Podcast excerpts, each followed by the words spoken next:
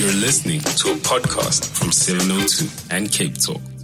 702 and Cape Talk. Techno Bite with Aki Anastasiou. Hello, Aki. Hello, how are you doing, Eusebius? Good. Hoe How gaan was your- dit? Lekker soos 'n cracker. Lekker. No, I had a very pleasant weekend, thanks. It was. I didn't uh, ask you, oh, you were about but to. But now that then you've told me. Yeah, I was. I was thinking last night. You know, if they had to do a poll, which is your worst day of the week? At what time? So if you break it down, I think Sunday nights is like, or late Sunday afternoons, because you know that the What, weekend worst is. time? Yeah, the worst time for me is because Well, you know the I- weekend is over. yesterday, right? When when Redi was on, because she's listening to us now. Yes, Now Sunday nights are fun. mind you, actually, they yeah. They are. Yeah. Half past eight. Hello, Was it half past eight? Huh? Morning. Klabi. um, yeah. So I suppose, yeah, you got a good point. But Sunday, you know, the Yes. the thing that uh, Yeah, work your tomorrow. weekend is over. Like Saturday mornings, I think are the best ones. yeah, sleep in. Absolutely. Sleep in, chilled, or whatever you like. You had a good weekend. I had a fabulous weekend. I'm so chillaxed. It's not even funny. Nice. I can see you wearing your shorts, you got flip flops, t-shirts. for radio. Yeah, exactly, I felt how, at a moment of self-conscious with the, the guest in the last hour who was clearly like dressed for, for work. And here I am like, oh, chilled, chilled It's vibes. okay. Nobody can see. Absolutely. It's Exactly. radio. Yeah. Where are we going to start with your finger? Well, listen, I, just, I, I- I showed you see this is video, you know, and I, this is one of the most bizarre things. You know, the thing is that what this guy's done, this is a, a French PhD student, his name is Marc Teyssier. And he's basically worked out, he says, listen, our phones are, are cold, they're heartless, they're passive devices. What if we could add some kind of technology to the phone that could, uh, you know, interact with us or get that device to do something? Now, it may sound cheesy and might sound really, oh, this is this device is pathetic, but the idea is that we're starting to get more of these devices to do autonomous things for us. So what this guy's done, he's done a, he's he's designed a finger that plugs into your USB port, so it's powered by the phone's device. So if you can imagine um, something plugging into the bottom of your phone, and attached to it is a finger, and and while you while you're using the phone, the finger can scratch the back of your hand. Or you can get the finger. The other example he used was if the phone is on the other side of the room, the Yeah. finger pulls itself, pulls the phone towards you. Um, and the idea, I suppose, is to eventually get that finger to do stuff on your behalf on the phone, um, while you don't have to use You any know, it hands. might, it might also solve a conundrum that I've had since I've been in a relationship. Because you forget what it's like to be in a single relationship when you've been in a relationship for a while. yes. I've always wondered, like, if you're single, who scratches your back? Well, this is the thing, you know, and you get to those, and some days you just back just needs a scratch. So now you have an extra finger. But that now, but yeah, but now this finger will, while you're using your phone, it will either stroke the back of your hand, or if you position it in the front, it can scratch the palm. Okay, we've or- got we've got someone who's interested in in the finger. Put on your headphones there. Oh, okay. I think you're exciting. You're exciting our listeners. Is this is this the mayor of of Hyde Park? Oh, oh, Oh my gosh! You guys are so evil. You're so evil. What are you talking? Why are you talking about me? Because we can, because we have the power of radio. I'm so disappointed in you. You know, I What? thought you would have a good influence on Aki. He's gone worse, and you've gone. I'm yet to find a word. You are awful, both of you. I will have you. I will remind you that I inherited Aki from you. You made him ungovernable. You made him And what, ungovernable. He calls on Sunday evenings. He calls me every Sunday afternoon. I don't know what he wants. I'm just checking how your running is going, because I'm your coach. Remember? Oh yeah, right. That's why I'm injured, and that's Yeah. why I can't run anymore. Exactly. Is, Bye, guys. Bye bye.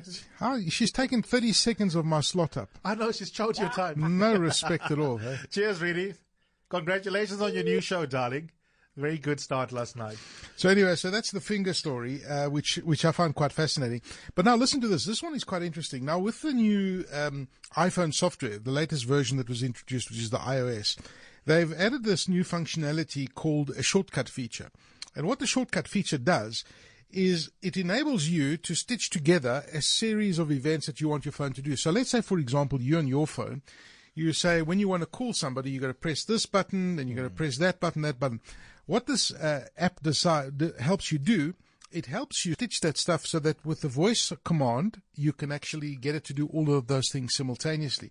And uh, there's some really useful information, and I found this one really fascinating. As somebody's uh, that somebody's designed, he's basically designed a, a shortcut which is available. If you go to the website, you can download it and use it on your iPhone. What the shortcut does is, if you get stopped by the police, you say, "Hey Siri." The police have stopped me, or whatever the command you want know. No, hey Siri, he's trying to listen to what I'm saying. But as soon as it says that, what, what Siri will do, it will stop the music that you're playing.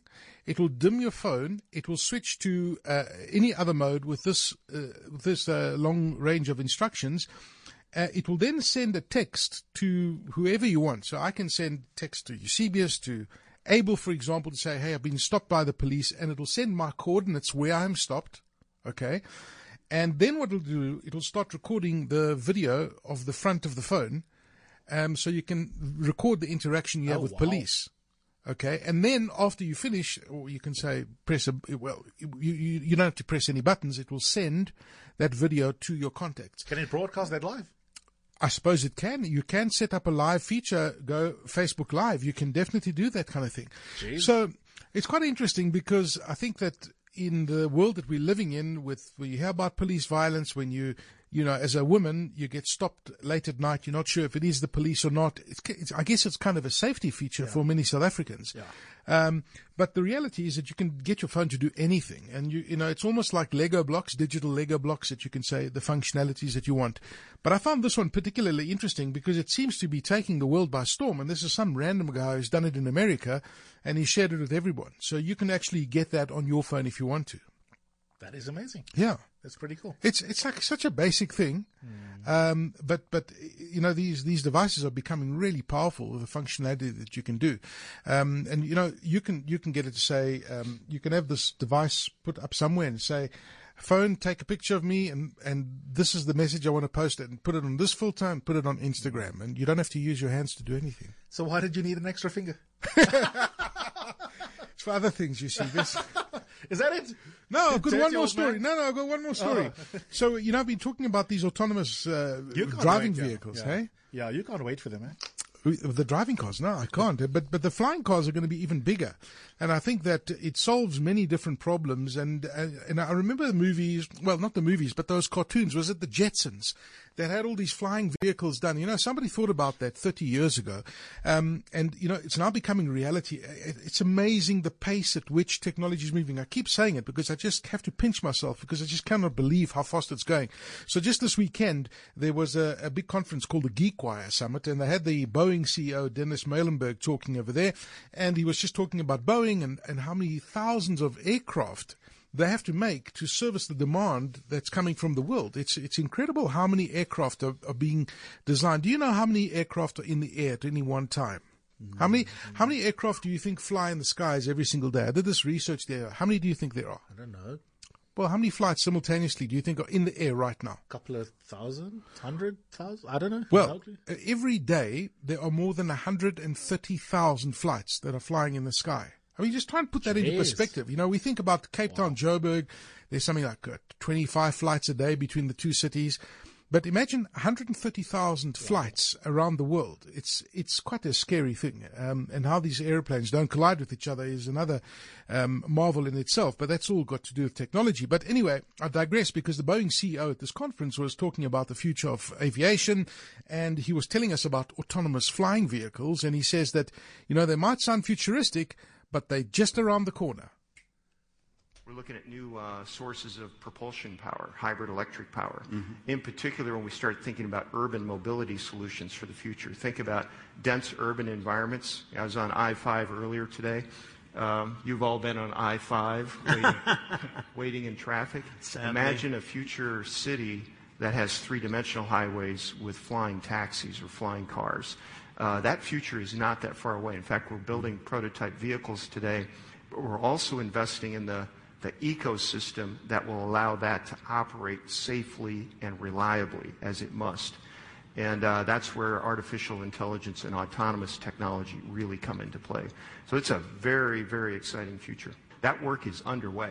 This is a transformation that's going to happen faster than many of us might have thought a couple years ago. And uh, we're at the very leading edge of that right now. So Would you say five years we'll see? I, I think I think you'll see operational capabilities faster than five years. Said we're going to be flying prototypes within the next year, and uh, there are some places where you'll have dedicated corridors again to ensure the safety and reliability. And I think you'll see that sort of initial scale operational implementation within five years.